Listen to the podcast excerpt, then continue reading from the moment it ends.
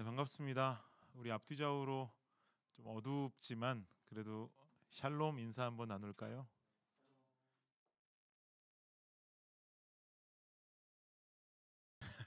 누구는 샬롬, 누구는 안녕하세요. 뭐 이- 다시 한번 아- 인사 안 나누신 분들과 인사 나누시면 좋겠어요. 안녕하 샬롬 이렇게 할까요?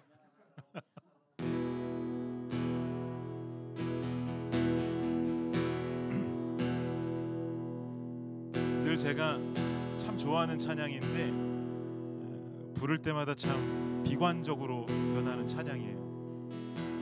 그런데 뒤에 가면 다시 희망적으로 변해요. 그 이유를 함께 찬양하며 가사를 묵상하며 함께 느껴보시면 좋겠어요. 나는 아무것도 아닙니다. 나는 아무것도 아닙니다. 주님의 사랑이 없으면 나는 아무것도 모릅니다. 나는 아무것도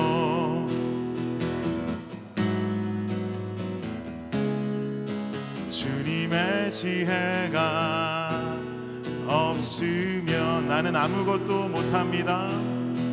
나는 아무것도 못합니다.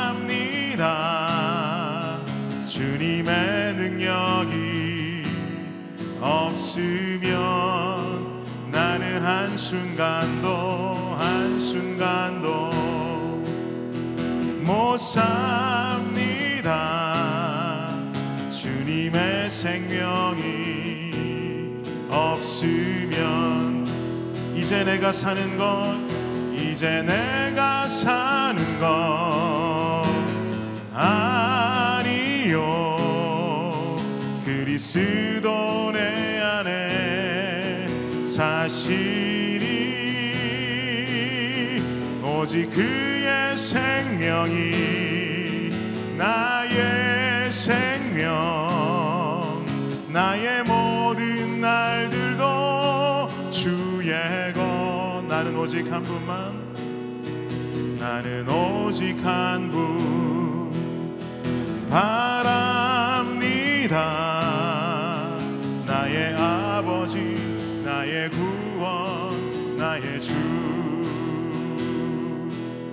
우리 다시 처음부터 한 번 더 고백할까요? 나는 아무것도 아닙니다 나는 아무것도 아닙니다. 주님의 사랑이 없으면 나는 아무것도 모릅니다. 나는 아무것도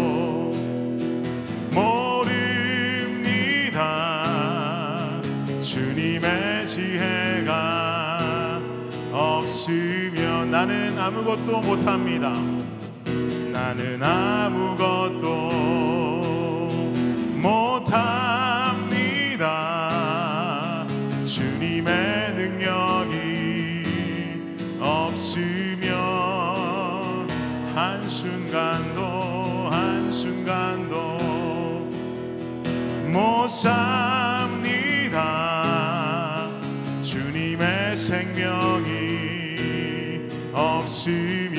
이제 내가 사는 것이 아닙니다. 이제 내가 사는 것 아니요 그리스도 내 안에 사시리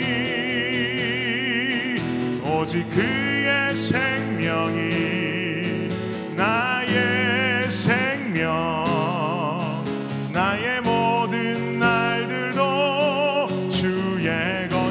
사는 것 아니요? 이제 내가 사는 것 아니요? 그리스도께서 그리스도 내 안에 사시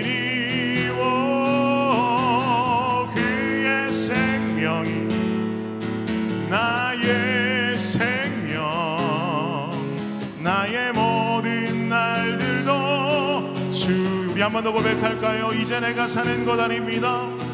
이제 내가 사는 것 아니요 그리스도 내 안에 사시니 오직 그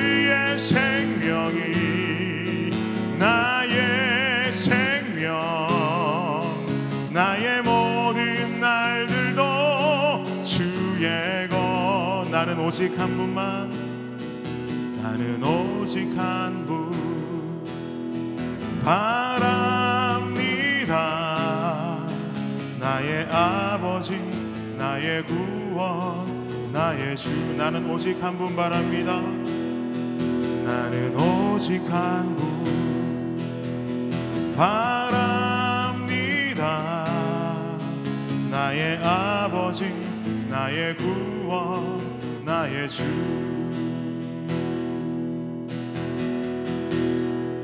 아바 아버지. 아바 아버지. 아바 아버지. 나를 안으시고 바라보시는 아바 아버지. 아바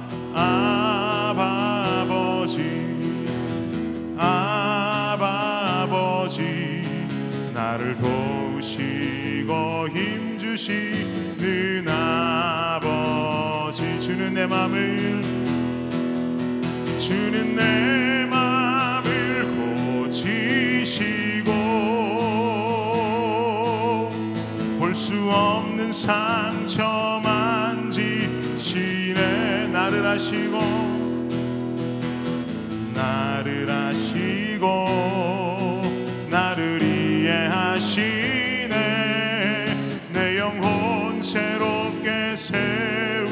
세우시네 아버지. 아버지 아버지 나를 안으시고 바라보시는 아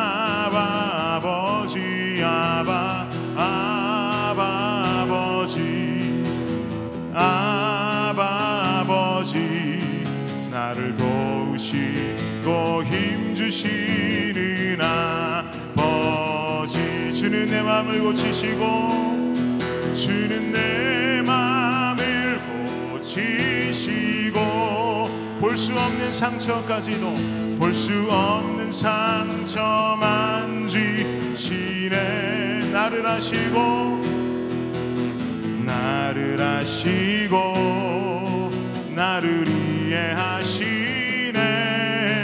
내 영혼 새롭게 세우 시네 주는 내 맘을 고치시고 주는 내 맘을 고치시고 볼 수 없는 상처 만 지시네 나를 아시고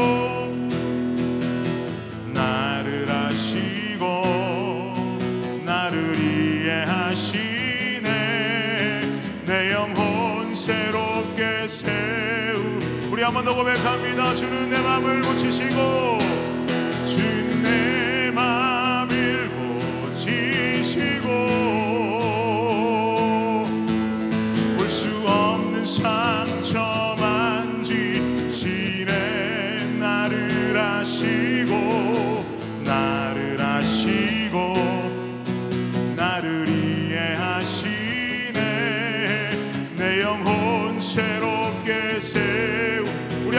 고백할까요? 주는 내 마음을 고치시고 주는 내 마음을 고치시고 볼 수 없는 상처 만지시네. 나를 아시고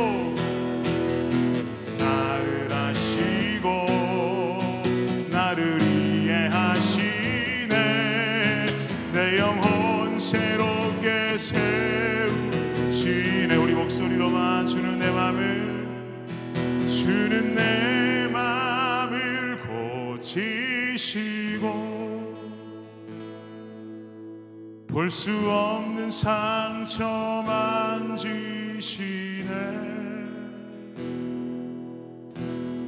나를 아시고 나를 이해하시네. 내 영혼 새롭게 세우시네. 그렇게 믿으시는 분들만 주님께 영광의 박수 한번 올려드리기를 원합니다 제 마이크 reverb 약간만 줄여주시면 좋겠어요 환란 가난과 고난 수고로움 속에도 성도는 그 믿음을 지켰네.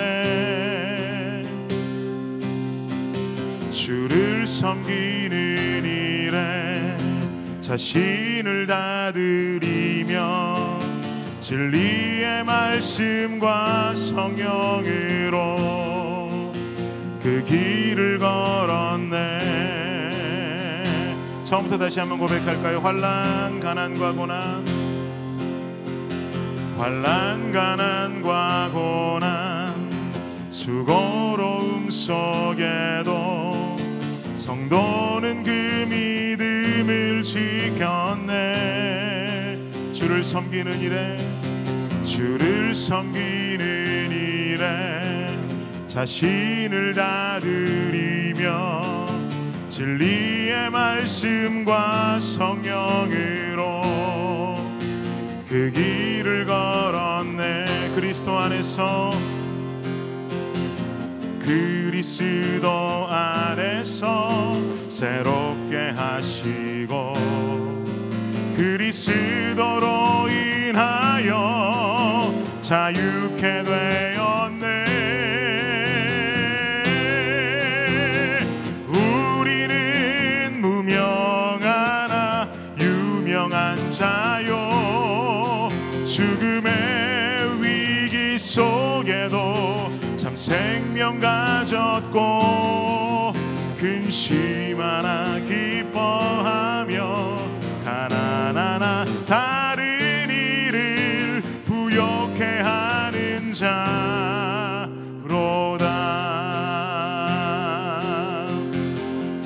환란 가난과 고난.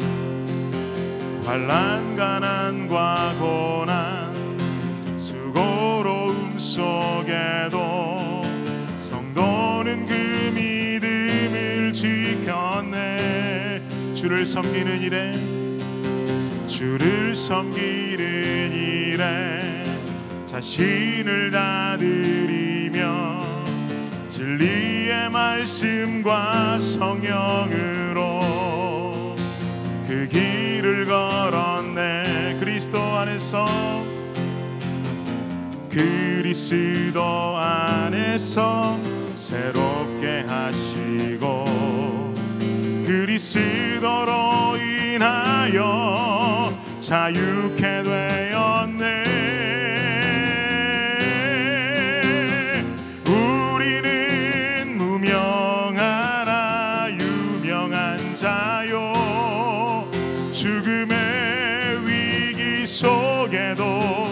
생명 가졌고 근심 하나 기뻐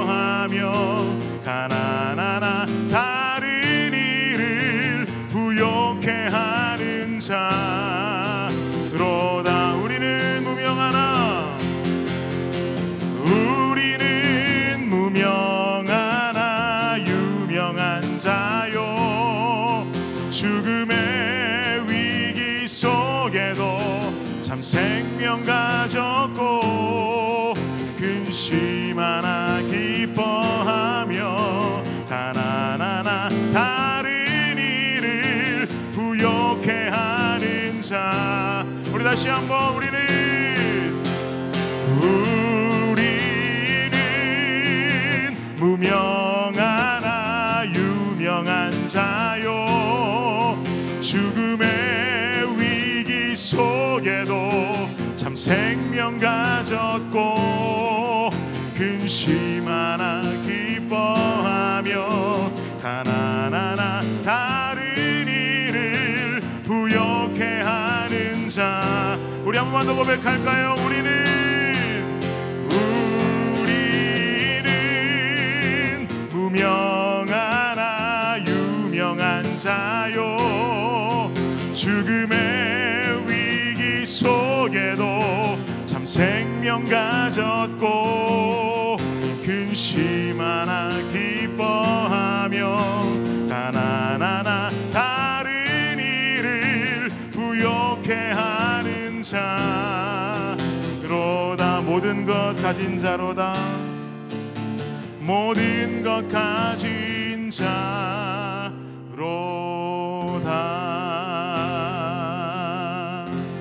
아멘. 우리 시간 한 목소리로 잠깐 기도하실 때 그렇습니다 주님 우리의 삶 속에 이러한 역경과 절망과 어둠 속에서도 우리가 소망을 잃지 않음은 어떠한 위기 속에서도 참 생명이신 하나님이 우리와 함께 계심인 줄을 믿습니다. 이 시간 우리가 함께 말씀 듣는 시간 가질 텐데 생명이신 그 하나님을 말씀을 통해 만나고 이 시간 결단이 있고 새롭게 되어지는 역사가 우리에게 임하게 하여 주옵소서. 한 목소리로 말씀의 시간을 위해서도 말씀 전하는 저를 위해서도 함께 기도해 주시기를 바랍니다. 기도합니다. 아버지 하나님, 아버지 하나님 이 시간 우리가 춤 예배로 오셨습니다. 말씀 듣는 시간입니다. 아버지 말씀 듣는 시간을 통하여서 아버지 문자를 만나는 것이 아니라 말씀이신 예수 그리스도, 말씀이신 하나님을 만나고 경험할 수 있는 귀중한 시간이 될 수 있도록 아버지 역사하여 주시옵소서. 아버지 하나님 이 시간 부족한 종을 단 위에 세우셨는데 아버지 종은 입술만 사용할 뿐이고 아버지의 마음을 담아 이 시간 그 말씀을 설파할 때에 하나님 이 시간 그 말씀을 통해 새롭게 되어지고 말씀을 통해 회개가 일어나고 말씀을 통해 결단이 일어나는 은혜의 시간이 될 수 있도록 아버지 하나님께서 역사하여 주시옵소서. 오 주님 오 주님 우리와 함께하여 주시옵소서. 오 주님 우리와 함께하여 주시옵소서 주님의 은혜로 우리를 부어주시고 주님께서 우리를 책임져 주시옵소서 주님 주님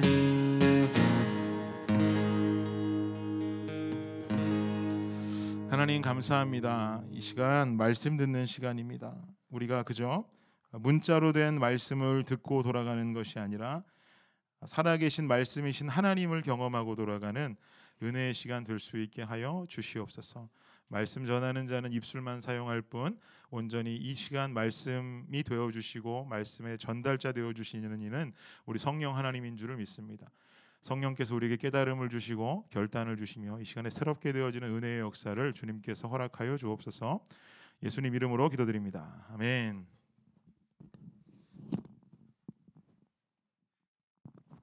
다들 한 주간 잘 지내셨어요? 봄방학 때 어디 좀 놀러 다녀오셨습니까? 아니면 학교에서 힘들게 공부만 하셨어요? 놀러 갔어요? 고맙습니다. 놀러 가신 분들도 계시겠고 또 힘들게 또 이게 방학이 맞나? 학교에서 또 공부도 하고 연구도 하신 분들도 계실 거라고 생각이 들어요. 아, 그래도 우리가 두 주 만에 만났는데 오늘 숨 예배 나오신 여러분 모두가 이 예배를 통해 숨쉬고 돌아가실 수 있는 은혜의 시간 되시기를 예수님의 이름으로 축복합니다. 아멘. 네, 우리 살아나리라라는 제목으로 말씀 전할 텐데 오늘 본문은 고린도전서 4장 15절 말씀이에요. 한 절 말씀인데요. 오늘 말씀은 뭐 병행 구절도 별로 없어요. 그래서 이 말씀을 읽을 때 여러분 아, 이해하면서 읽는 것과 아무 생각 없이 읽는 건 좀 다르겠죠. 우리가 읽는 게 주문이 아니라 하나님 말씀이니까 이해하면서 읽을 수 있으면 좋겠습니다. 함께 읽겠습니다. 시작. 그리스도 안에서 일만 스승이 있으되 아버지는 많지 아니하니 그리스도 예수 안에서 내가 복음으로써 너희를 낳았음이라. 아멘. 살아나리라라는 제목으로 말씀 전합니다. 제가 한국에서 대학 다니던 시절을 돌아보면 잊을 수 없는 한 분이 떠오릅니다. 그분 성함은 황규민 집사님이라는 분이었어요. 제가 알아보니까 지금은 장로님 되셨더라고요. 제가 대학 다니던 시절이 제가 나이가 98학번 나이거든요. 그러니까 굉장히 오래전에 대학을 다녔겠죠. 여기 98년생 있죠? 아, 98년생이고. 제가 98년생이구나. 네. 준호 98년생이에요? 아, 그렇군요. 어쨌든 제가 98학번 나이인데 제가 대학을 다닐 때는 그분이 집사님이셨었는데 지금은 장로님 되셨어요. 당시 제가 대학 시절 다니던 교회가 강남구 도곡동에 있는 강변교회라는 곳이었어요. 교회 뒤쪽으로는 양재천이 아름답게 흐르고요. 어, 조금만 올라가면 당시 최고의 부자들이 산다고 하는 타워 팰리스가 있고요. 저희 교회는 대치중학교 후문 건너편에 아주 이쁘게 자리했던 교회였습니다. 그런데 제가 수차례 여러분께 간증드린 바 있듯이 제 시- 대학 시절은 그렇게 모범적인 그리스도인의 모습이 아니었습니다. 뭐 이렇게 말하니까 조금 아니었나 보다 하시겠지만 아 심히 아니었어요. 이건 뭐 그냥 예수님과 전혀 상관없는 사람. 술 정말 좋아했고요. 담배는 편식하지 않고 하루에 두 갑씩 성실하게 피우던 친구였어요. 애주가이자 애연가의 모습으로 대학 시절을 살았어요. 이런 제가 당시에 교회는 다녔습니다. 교회는 왜 나갔냐면 아, 제가 성악을 전공했었기 때문에 제 은사님이 그 강변교회라는 곳에서 성가대 지휘를 하셨거든요. 그래서 은사님을 쫓아서 성가대 하기 위해서 교회에 갔어요. 그리고 성가대 하면 장학금도 주셔서 그 돈 가지고 제가 쓸 수 있는데 쓸 수 있으니까 좋아서도 교회에 갔어요. 그런데 나는 성가대만 하고 집으로 돌아와서 친구들과 놀고 싶은데 교회에 가면 교회 사람들이 가만히 놔둡니까? 그러지 않죠. 맨날 청년부에 있는 청년들은 청년부 나와라, 뭐 청년부 나와서 함께 예배드리자, 어째라, 뭐 이런 권면을 엄청 많이 했어요. 그래서 그거 제가 맨날 거절하다가 거절하다 보니까 미안해서 몇 번 청년부에 나간 적도 있습니다. 재미는 진짜 없더라고요.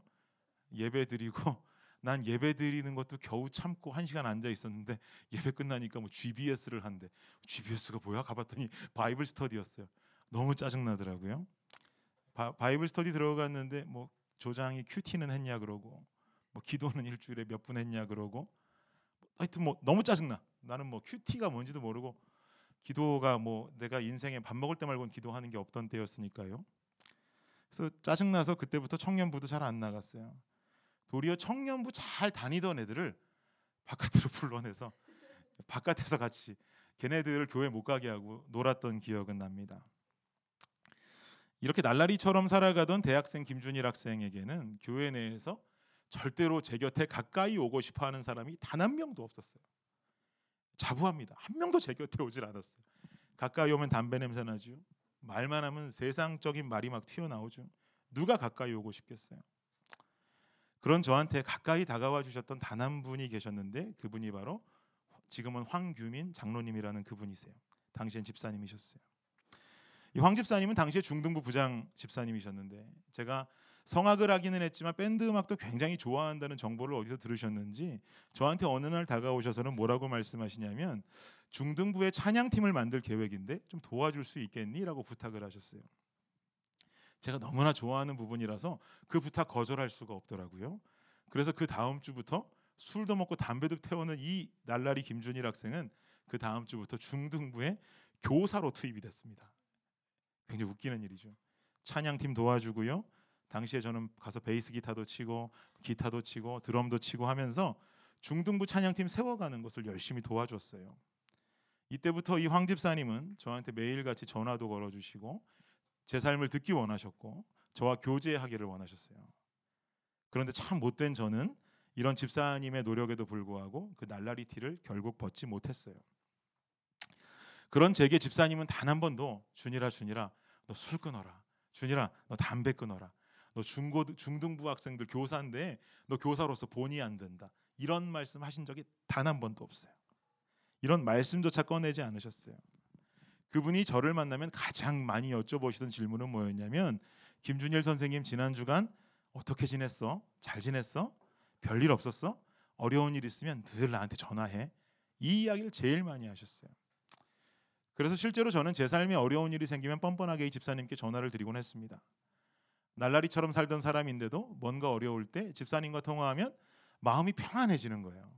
어려운 일이 해결되기도 하고. 그런데 집사님께서 제가 전화할 때마다 주신 이야기는 다른 거 없었거든요. 준이라 준이라 하나님 말씀 중에 이런 말씀이 있어. 이런 말씀을 통해서 너의 어려움들이 힘을 얻었으면 좋겠어. 너 이번에 이런 힘든 일 있다 그랬지? 하나님 말씀에 이런 말씀이 있어. 이 말씀이 너에게 힘 되었으면 좋겠어.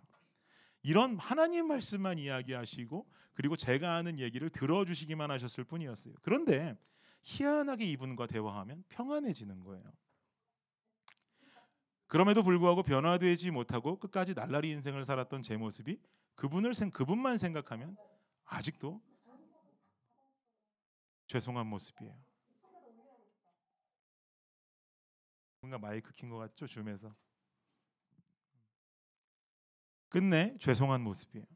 그리고 시간이 많이 흘러서 제가 목사 안수를 받기 전에 제 삶을 돌아볼 기회가 있었는데 제 머릿속에 진하게 떠오른 얼굴이 한 분이 있었습니다. 바로 그분이었어요. 제가 얼른 교회 홈페이지로 들어가서 보니까 이미 장로님이 되어 계셨고 그 장로님 이름 밑에 이메일 주소가 있더군요. 그래서 제가 그분께 장문의 이메일을 보냈습니다. 과거에 집사님께 죄송했던 것들, 나의 부족했던 모습들 낱낱이 다 이야기하면서 집사님, 장로님, 제가 이번에 목사 안수 받아요. 그렇게 살았던 제가 이번에 목사 안수 받아요. 눈물의 편지를 썼어요. 그랬더니 바로 답신이 날라왔습니다. 얼마나 반갑던지. 집사님 답신 내용 중에 이런 내용이 있었어요. 제가 그대로 읽어줄게요. 돌이켜 보면 준일이 도움으로 중등부 드럼을 구입하느라 상의했던 기억도 나고 중학생들이 스스로 악기를 연주할 수 있을 때까지 준일이를 포함한 청년들이 매주일마다 중등부 밴드 팀을 이끌었던 기억도 난다. 그러고 보니 강화도 앞에 섬마을에 작은 교회로 여름 수련회 갈 때 바쁜 시간 쪼개어 선발대로 봉고차에 악기 싣고 간 일, 모기 물린 일, 교회 옥상에서 별 보며 영화 감상했던 일, 그리고 준일이 오페라 갔던 보러 갔던 일들 기억이 새록새록 난다. 그리고 마지막에 말하기를 뭐라고 하셨냐면 혹시 마음에 부담되는 기억들이 있더라도 그런 건 전혀 개의치 말고 모두 내려놓도록 해. 연락할 일 있으면 소식 전해줘. 언제든지 환영해. 사랑해. 이렇게 저한테 메시지를 보내주셨어요. 메일을 보내주셨어요. 저는 당시와 지금 너무나도 큰 변화가 있는 인생을 살았지만 이 집사님은 집사에서 장로로만 변했을 뿐이지 제가 이전에 알던 그 집사님의 모습 그 모습 그대로 한결같은 모습을 유지하고 계시더라고요.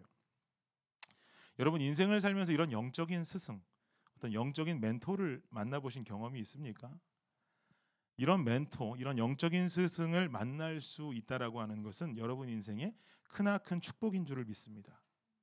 여러분은 여러분의 인생을 돌아보면 어떤 영적인 스승이 떠오르고 어떤 영적인 멘토, 어떤 영적인 선배들이 떠오르시나요? 오늘 본문 짧은 한 구절에는 이 의미를 모두 다 담고 있어요. 본문 다시 한번 볼까요? 15절 보세요. 읽어 봅시다. 시작. 그리스도 안에서 일만 스승이 있으되 아버지는 많지 아니하니 그리스도 예수 안에서 내가 복음으로써 너희를 낳았음이라. 아멘. 그리스도 안에서 누가 있다? 일만 스승이 있다. 일만 스승. 무지하게 많단 말이죠. 그리스도 안에서 수많은 스승이 있다. 여기서 이 스승이라는 말의 원어적 의미를 찾아보면 어떤 의미가 있냐면 무언가를 가르치기 위해서 고용된 사람이다라는 의미가 있습니다. 무언가를 가르치기 위해서 고용된 사람. 그러니까 어떻게 가르치든지 무엇을 가르치든지 또 어떤 마음을 가지고 가르치든지 이런 거 뭐 다 전혀 상관없이 그냥 고용되기만 했다면 내가 가르치는 몫을 하고 돈을 받는 사람. 그냥 이 사람을 스승, 일만 스승이라고 말할 때 스승이라는 단어에 그 뜻을 담아 두었어요. 이런 스승은 세상에 많다 적다 엄청 많다는 거예요. 그냥 가르치기 위해서 뭐 돈만 주면 가르칠 수 있는 스승들 세상에 일만 스승이 있다. 엄청 많다. 그런데 이어지는 말씀 보니까 사도 바울은 뭐라고 이어서 말합니까? 여기가 중요한데 아버지는 많지 아니하니. 참 중요해요. 세상에 돈만 주면 자기가 알고 있는 지식들 방출하고 가르칠 수 있는 스승들 엄청 많아. 그런데 아버지는 많지 않대요. 제가 굳이 이 부분에 대해서 여러분께 구체적으로 설명드리지 않아도 어떤 의미인지 마음으로 와닿지 않아요? 고용돼서 그냥 가르칠 수 있는 교사들은 많아도 아버지와 같이 사랑으로 가르칠 수 있는 사람은 많지 않다는 거예요. 제가 황규민 장로님을 인생에 잊지 못하고 기억하고 있는 이유가 뭐예요? 이분이 제게 있어서는 아버지와 같았거든요. 어려울 때 연락해. 준이라 너 고민 있고 힘들면 혼자 끙끙대지 말고 어려울 때 연락해라는 한마디에 진짜 어려운 일이 있으면 연락을 드리고 내 이야기 다 들어주시고 심지어 제가 그 당시에 제 삶이 너무 어려워서 더 이상 중등부 찬양팀을 못하는 상황이 벌어지고 아르바이트를 나갔어야 되는 상황인데 제가 그래서 그 상황을 말씀드렸더니 제가 필요한 금액의 돈을 제게 주시면서 중등부 찬양팀 계속 해줘라고 하셨던 분이에요. 여러분 이게 말이 되는 이야기라고 생각하십니까? 도대체가 형용할 수 없는 마음과 사랑을 부어 주셨던 분. 나 같은 날라리도 끝까지 존중해 주셨던 분. 교회의 그 어느 누구도 나, 내 곁에 가까이 오고 싶어 하지 않는 그 순간에도 나를 끝까지 포기하지 않고 잡아 주셨던 분. 나중에 알게 된 사실인데 이 장로님의 매제 그러니까 장로님 사모님의 남동생이 누구냐면 현재 한국의 어노인팅이라는 팀 아시죠? 어노인팅이라는 팀의 대표 간사 박기범 간사님이었어요. 무슨 말이냐면 중등부 찬양팀 셋업하는데 굳이 내가 필요 없었어. 나중에 알고 보니까 본인 매제를 불렀으면 더 잘 셋업하지 않았겠어요? 더 잘 섬겨주지 않았겠어요? 근데 저를 불렀던 이유는 김준일이 어노인팅 간사보다 나아서가 아니라 이 중등부 찬양팀 섬김을 통해서라도 김준일이라고 하는 날라리가 변화되기를 원했던 간절한 장로님의 마음이었던 거죠. 이 사실을 나중에 알고 얼마나 부끄럽고 죄송했는지 모릅니다. 여러분, 아버지가 가지고 있는 의미는 뭐예요? 아버지의 역할은 뭐예요? 아버지는요, 살리는 사람이에요. 아버지는 내 자녀가 죽어가는 것을 절대로 보고만 있을 수 없는 존재예요.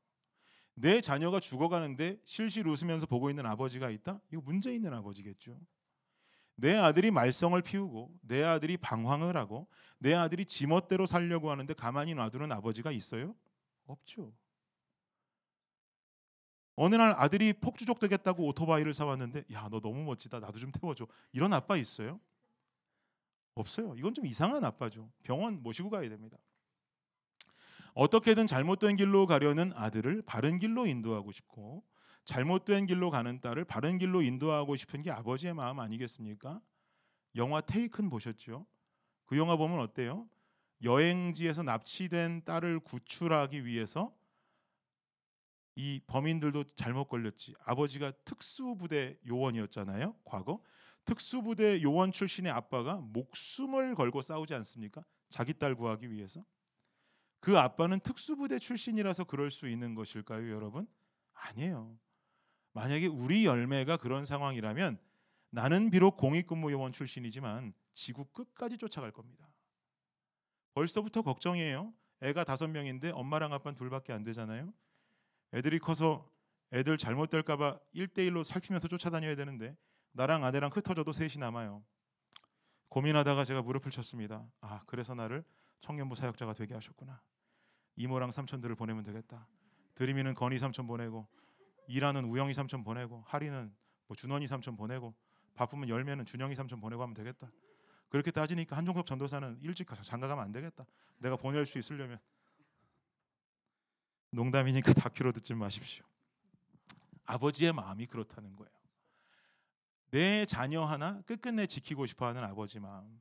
제 주변에 외동딸을 키우는 아버지가 한 분 계시는데 그 딸이 열매랑 동갑인데 그분 저한테 농담처럼 하시는 말씀이 저는 제 딸 남자친구가 처음 우리 집에 놀러 오는 날 제 방에서 권총을 닦고 있을 겁니다. 그러더라고요. 아, 내 딸에게 함부로 하지 말라 이거죠. 그게 아버지의 마음이죠. 어떻게든 좋은 길로 인도하고 싶은 그 마음. 여기 모인 청년들이 이런 아버지와 같은 스승들이 모두 되시기를 예수님의 이름으로 축복합니다. 지금 본문을 통해서 여러분께 말씀드리는 이 아버지와 같은 스승은 나이가 많고 지적 수준이 훨씬 높고 뭐 티칭할 수 있는 능력과 학력이 있는 사람을 가리키는 게 아니에요. 아버지와 같은 스승, 즉 죽을 수 있는 것을 살려낼 수 있는 스승, 죽어가는 것을 살려낼 수 있는 스승. 이게 바로 진짜 아버지와 같은 스승임을 사도 바울은 말하고 있는 거예요. 여기에 나이가 필요 있겠어요? 여기에 지적 수준이 필요 있겠어요? 여기에 학력이 필요 있겠어요? 여기에 가르칠 수 있는 능력이 필요 있겠어요? 아무것도 필요 없지. 하나님이 모세를 콜링하셨을 때 생각해 보세요, 여러분. 하나님은 이스라엘을 구할 수 있는 최고의 적임자로 모세를 고르셨단 말이죠. 그런데 모세는 하나님 앞에 하나님 부르셨으면 주님 감사합니다. 제가 가서 열심히 이스라엘 백성들을 구출해 내겠습니다라고 하는 게 아니라 모세는 하나님이 콜링하셨을 때 뭐라고 그래요? 주님 저 할 수 없어요. 계속 할 수 없대. 주님 저는 할 수 없는 사람입니다. 왜 왜 할 수 없는 왜 할 수 없는 사람이라고 말해요? 자격이 없대 자격이. 모세가 말하는 자격은 어떤 자격이었어요? 내가 하는 말을 누가 믿겠냐는 거예요. 하나님이 나를 너희들에게 보냈어라고 말하는데 거기 이스라엘 장로들이 그걸 믿지 않으면 어떡하죠? 또 무슨 말합니까? 제가 아시다시피 말을 잘할 줄 몰라요. 언변이 어눌해요. 그래서 가서 말을 잘할 수 있을지 모르겠어요. 하나님 말을 좀 잘해야 이스라엘 백성들을 잘 이끌고 나올 것 아닙니까? 제겐 자격이 없어요. 이스라엘의 리더가 될 수가 없습니다 라고 모세는 말하잖아요. 그러자 하나님 말씀이 뭐라고 말씀하세요? 야, 그런 거 다 필요 없어. 그거 중요하지 않아. 사람들이 너를 못 믿는다면 네가 쥐고 있는 지팡이를 땅에 던져. 내가 뱀으로 변하게 해줄게. 네가 말이 어느라면 네 형 아론 몰라? 네이형 아론을 붙여줄 테니까 아론이 말하게 하면 되잖아. 여러 가지 이유를 대가면서 하나님은 그거 필요 없다, 그거 필요 없다 말씀하세요. 기드온 부를 때 어떠셨어요? 사사 기드온 부를 때 기드온을 부를 때 천사가 나타나서 뭐라고 불러요? 강한 용사여라고 부르지 않습니까? 용사여라고 부른단 말이에요. 왜 그래요? 기드온이 무슨 용사야? 완전히 지금 쫄아가지고 미디안 대군 몰려오니까 어디 숨어가지고 보리 까고 있잖아요. 밀 까고 있잖아요. 이게 무슨 용사예요? 천사가 하는 말은 왜 용사라고 말하느냐? 하나님이 기도온 너와 함께 하실 것이기 때문에 용사라고 말하는 거예요. 자격이 있어서 아버지와 같은 스승이 되는 게 아니에요. 자격이 있어서 영적인 리더가 되는 게 아니란 말이에요. 여러분 출애굽하는 일이야말로 죽음의 길로 가는 이스라엘 백성들을 생명의 길로 구출하는 역사적인 사건 아니었습니까? 이런 이스라엘 백성들의 스승은 당연히 모세였죠. 그런데 이런 모세에게 이런 능력들 필요 없다고 하시는 거예요. 왜? 그 능력은 누구에게 있으니까? 오직 하나님께 있으니까. 사랑하는 여러분, 우리가 지금 영적인 아버지와 같은 스승, 살려내는 스승이 되는 자격은 우리의 자격과 우리의 학력과 우리가 가르칠 수 있는 능력과 우리의 나이와 지적 수준이 아니란 말이에요. 여기 모인 여러분들을 통해서 여러분 주변에 죽어가는 영혼들이 살아나는 역사가 있기를 예수님의 이름으로 축복합니다. 여러분이 속한 공동체가 살아나는 역사가 있기를 예수님 이름으로 축복합니다. 여러분의 연구실이, 여러분의 직장이, 여러분의 교회가 살아나기를 원해요. 이번에 어웨이크와 숨이 콜라보로 예배드린다고 그래요. 얼마나 귀한지. 여기 모인 대부분이 어웨이크 분들이고 대부분이 숨 예배 분들이니까 말씀드리면 여러분 우리가 연합하는 만큼 우리의 연합으로 인해서 우리가 추구해야 될 건 다른 것 없어요. 숨과 어웨이크가 연합해서 멋진 예배 올려드림으로 말미암아서 우리가 추구해야 될 것은 이 캠퍼스 안에 죽어가고 있는 영혼들이 살아나는 역사가 있기를 간절히 원합니다. 죽어가는 영혼들이 더 많이 살아나는 역사가 있기를 간절히 원합니다. 우리가 잘해서 우리가 찬양 뜨겁게 인도해서 간증자가 말씀 은혜롭게 전해서 그런 자격 있는 자들이 모여서 아니라니까요. 그 연합 예배의 주인이 하나님 되실 때 인간이 아니라 인간의 능력으로 뜨거움을 만들어내고 인간의 능력으로 감동의 눈물을 자아내는 게 아니라 온전히 주인이 하나님 되시고 하나님께서 그 예배를 이끌어 가실 때 이 캠퍼스에 죽어가는 영혼이 살아나는 역사가 있게 될 줄 믿습니다. 이게 중요한 거예요. 그럼 어떻게 살릴까? 오늘 본문 고린도전서 4장 21절 말씀 한번 봅시다. 함께 읽어볼게요. 시작. 너희가 무엇을 원하느냐? 내가 매를 가지고 너희에게 나아가랴. 사랑과 온유한 마음으로 나아가랴. 바울이 말하고 있어요. 내가 너희들 위해서 어떻게 할까? 니네들 지금 아볼로파, 바울파, 게바파, 그리스도파 나뉘어 가지고 분쟁하고 싸우고 있는 너희들을 내가 혼쭐을 내줄까? 아니면 사랑과 온유의 마음으로 다가가 줄까? 내가 어떻게 하면 좋을까?라고 말하고 있는 거예요. 이 두 개 다 답이 없단 말이에요. 때론 잘못된 길로 가는 영혼들을 혼내기도 해야겠죠. 때론 잘못된 길로 가는 영혼들에게 혼내기만 하는 게 아니라 사랑과 온유의 마음으로 다가가야겠죠. 어떤 게 정답이고 어떤 게 옳은 방법인지 아무도 알 수 없어요. 그럼 어떻게 구분해서 우리는 제시해야 옳을까요? 그 말씀을 드릴게요. 제가 이렇게 늘 설교하는 삶을 살아가는데 한 주에만 해도 설교를 몇 편 하는지 몰라요. 이렇게 설교를 하면서 깨닫게 되는 중요한 진리가 있습니다. 어떤 진리냐면 오늘따라 너무 말씀을 부드럽게 전했어. 소리 한 번 안 지르고 잔잔하게 전했어요. 그리고 예배가 끝났어요. 한 청년이 다가와요. 목사님, 찔려서 죽는 줄 알았습니다. 목사님 너무 말씀을 통해 찔렸습니다. 뭐야? 난 부드럽게 전했는데 이거보다 부드러울 수가 없는데 왜 찔려요? 부드러움 속에 따뜻함을 받아야지 왜 찔리냐고. 어느 날은 설교하고 내려왔는데 목이 너무 아파. 소리 너무 지른 거죠. 흥분이 이미 뭐 하나님이 주신 흥분이겠지만 뭐 도를 지나쳤어. 근데 내려왔는데 어떤 청년은 그래요. 목사님 감사해요. 하나님의 사랑과 위로를 느꼈어요. 이게 뭘까요 도대체? 저는 이런 일들이 너무나도 많아요. 전사님도 많을 거야. 분명히 따뜻함을 전했는데 그 안에 따뜻함을 느끼는 사람이 있는가 하면 따뜻한 말씀 속에 찔리는 사람들이 있더라고. 분명히 찔리라고 막 소리를 질러가며 소리 설교를 했는데 찔리는 사람들이 있는데 그 와중에 하나님의 사랑을 느끼는 사람이 있대요. 제가 드리고 싶은 말이 뭘까요? 설교 속에 하나님의 말씀 속에 나타나는 어떤 말씀을 듣는 사람들의 입장은요. 성령께서 주시는 깨달음이 각자 다르기 때문에 따뜻한 말씀을 듣고도 찔리는 사람이 있고 찔리는 말씀을 듣고도 따뜻하게 느끼는 사람이 있다는 거예요.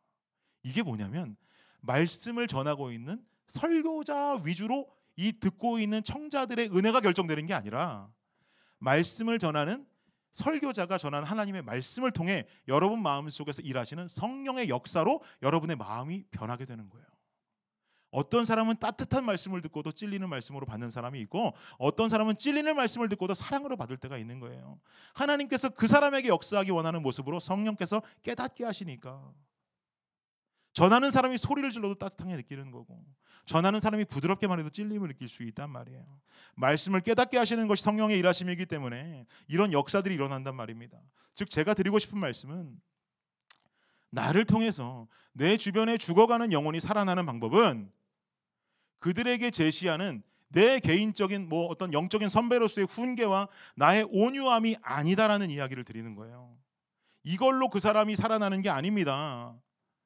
그들이 살아날 수 있는 방법은 그들에게 제시하는 하나님의 말씀이 그 영혼 안에서 찔림으로 다가오든지 그 영혼 안에서 온유함으로 다가오든지 그 사람이 변할 수 있는 건 성령이 일하시는 부분이라는 거예요. 너 왜 그렇게 살아? 너 그따위로 살아서는 안 돼. 너 신앙생활 그렇게 해서는 안 돼. 이런 말 한마디가 그 사람을 바꾸는 게 아니라 그 안에서 하나님 말씀을 통해서 일하시는 성령의 역사가 한 인간을 바꾼다는 말입니다. 그러니까 우리가 해야 할 일은 뭐겠어요? 어떻게 죽어가는 그 영혼을 말씀의 자리로 인도해서 나올 수 있을까? 어떻게 그 영혼에게 하나님의 말씀을 전달할 수 있을까? 여러분 이것을 고민할 수 있어야 합니다. 여러분 주변에 죽어가는 영혼들이 있어요. 힘들어하는 영혼들이 있어요. 아 진짜 이 친구 하나님 만나면 해결될 수 있을 것 같은데 성령님 만나면 해결될 수 있을 것 같은데 야 교회 가야 해결돼 이런 말 먼저 하기 전에 앞서서 우리 함께 나랑 나랑 같이 말씀 들으러 가자. 말씀의 자리로 그 친구를 데리고 나올 수 있는 이런 열정이 있는 자를 통해서 하나님 일하신단 말이에요. 우리가 변하게 할 수는 없어요. 결국 하나님 성령 하나님께서 그 사람을 변하게 하시는 것입니다. 그래야 우리는 비로소 아버지와 같은 스승이 될 수 있대요. 그리고 여러분이 제게 있어 황규민 장로님과 같은 여러분 주변에 잊을 수 없는 아버지와 같은 스승이 여러분들이 될 줄을 믿습니다. 여러분으로 여러분의 주변이 살아날 수 있는 하나님은 살리시는 자잖아요. 여러분으로 인해서 주변이 죽으면 안 돼요. 여러분으로 인해서 주변이 시험 들면 안 돼요. 그 하나님 역사 아니에요. 하나님 역사는 나로 인해서 주변이 살아날 수 있는 역사입니다. 진정 아버지와 같은 스승의 모습으로 말씀의 자리로 주변의 사람들을 이끌고 나오고 그 사람에게 카톡 하나라도 말씀을 전할 수 있는 어떤 이런 노력들을 통해서 성령 하나님께서 그 사람을 살리시는 역사가 일어나기를 원합니다. 그럴 때 여러분의 직장과 캠퍼스가 살아나게 될 줄 믿습니다. 결론을 맺을게요, 여러분. 제가 예전에 찬양 인도할 때 주님의 교회에서 찬양 인도할 때 일인데 우리 청년부에서 한번 이야기했던 일 같아요. 그날따라 찬양팀 리허설을 하는데 위에 미디어 팀에 계신 한 집사님과 뭐가 계속 안 맞았어요. 뭐가 계속 안 맞다가 집사님이 저한테 한번 짜증을 확 내시더라고요. 한 번도 그러셨던 분이 아닌데. 근데 저한테 화를 딱 내시는데 저는 겉으로 표현하진 않았지만 아 죄송합니다라고 했지만 마음속에 상처가 되는 거예요. 곧 이제 예배 들어가야 되는데 나는 찬양 인도해야 되는 예배 인도자인데 도저히 내 마음이 찬양 인도를 할 수 없는 상황이에요. 계속 그분 말투와 그분 억양과 이게 생각이 나고 그분은 위에서 나를 계속 쳐다보고 있는 것 같고 도저히 할 수 없어요. 그래도 어떻게 해요? 맡겨진 일인데 예배 시작 전에 함께 찬양팀 모여서 기도하고 들어갔어요. 들어가서 예배 인도를 막 하나님만 바라보고 하는 가운데 그날 따라 성령께서 주시는 기름 부으심이 얼마나 뜨거운지 제가 찬양하면서 너무 은혜를 받으면서 찬양하고 있었어요. 근데 와중에 사단이 저를 공격하더라고요. 그 집사님 얼굴이 생각이 나면서 그 사람은 어떻게 어떤 표정으로 지금 있을까 하면서 제가 찬양에 집중하다가 눈을 이렇게 빼꼼 뜨고 2층을 바라봤어요. 2층을 바라봤는데 그 집사님 어떻게 하고 있었는 줄 아세요? 팔짱 끼고 딱 저 째려보고 있었을까요? 너무 신기한 건 그 찬양 가운데 2층에 있는 집사님은 원래 평소에 그러시던 분이 아닌데 두 팔을 하늘로 들고 하나님 앞에 엄청나게 열심히 찬양하고 계시는 거야. 그 모습을 본 순간 마지막 찬양에서 내가 제가 더 이상 찬양을 부를 수 없을 만큼 눈물이 쏟아지기 시작했어요. 여러분, 이 이야기가 하고 싶은 이야기는 뭘까요? 하나님의 역사가 있는 곳, 성령의 역사가 있는 곳은 분명히 살아나게 돼 있어요. 죽어지는 게 아니에요. 그곳은 반드시 살아나는 장소로 변하게 되어 있습니다. 살리시는 이는 하나님이시거든요. 내가 아무리 그분을 찾아가서 어떤 입에 단 이야기를 하고 죄송하다는 이야기를 해도 풀어지지 않았겠죠. 그러나 성령이 터치하시니까 그 와중에 제 마음과 그분의 마음이 동시에 풀리는 것을 경험할 수 있었습니다. 여러분께 강력하게 권면해요. 죽어진 것이 살아나기 위해선 성령이 일하셔야 돼요. 성령이 일하시기 위해선 말씀이 우선돼야 돼요. 여러분 주변에 죽어가는 곳, 죽어가는 영혼을 향하여 하나님의 말씀을 전할 수 있는 용기, 말씀의 자리로 손 붙잡고 나올 수 있는 용기. 그 용기가 그 사람을 살리는 시작이 될 것입니다. 여러분의 주변이 그 용기로 인해서 성령 하나님의 역사하심으로 인해서 죽은 것이 아니라 살아날 수 있는 곳이 되기를 예수님의 이름으로 축복합니다. 기도하겠습니다. 이 시간에 우리 한 목소리로 좀 기도하기 원하는데요. 다들 좀 그 자리에 바닥에 앉으셔서 기도하시면 좋겠어요. 우리 숨 예배 때들 하듯이 뭐 다만 기도받는 것을 원치 않는 분들은 그냥 그냥 의자에 앉아 계셔도 되겠습니다. 아, 아니면 땅바닥에 앉아 계시는 분들은 저희가 기도 받기 원한다라는 뜻으로 알고 저와 한전도사가 돌아가면서 여러분 머리에 손을 얹고 기도해 드리도록 하겠습니다. 여러분 이 시간에 기도하실 때 혹시라도 여러분들 삶 속에 주변에 죽어 죽어가는 영혼들이 보입니까?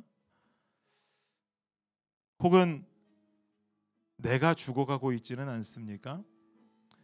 여러분 내가 죽어가든지 내 주위에 어떤 영혼들이 죽어가든지 그를 살릴 수 있는 답은 하나밖에 없어요. 하나님이에요. 우리 지금 삶 속에 하나님이 하나님이 존재하시는 곳은 말씀으로 존재하고 계시고 성령으로 존재하고 계십니다. 그렇다면 우리는 어떻게 해야 될까요? 죽어가는 내 영혼을 향하여 말씀을 던져야 하고 죽어가는 내 주변을 향하여 말씀을 던져야 합니다. 그리고 그 안에 성령이 일할 수 있는 공간을 마련해 드려야 합니다. 이 시간에 여러분 결단함에 기도하실 때 여러분 주변에 생각나는 죽어가는 영혼이 있습니까? 혹은 너무나도 힘든 학업으로 인해서 직장 일들로 인해서 내가 영적으로 죽어가고 있습니까? 하나님, 주님 말씀 앞으로 나오게 하십시오. 말씀을 대하게 하십시오. 그리고 내 안에 성령께서 일하심으로 말미암아 죽었던 것이 살아나는 부흥의 역사가 일어나기를 주님께서 주님께 간절히 간구하오니 아버지께서 나를 내 주변을 살려내 주시옵소서. 이 시간에 간절히 하나님께 간구하며 결단하며 기도하도록 하겠습니다. 기도합니다.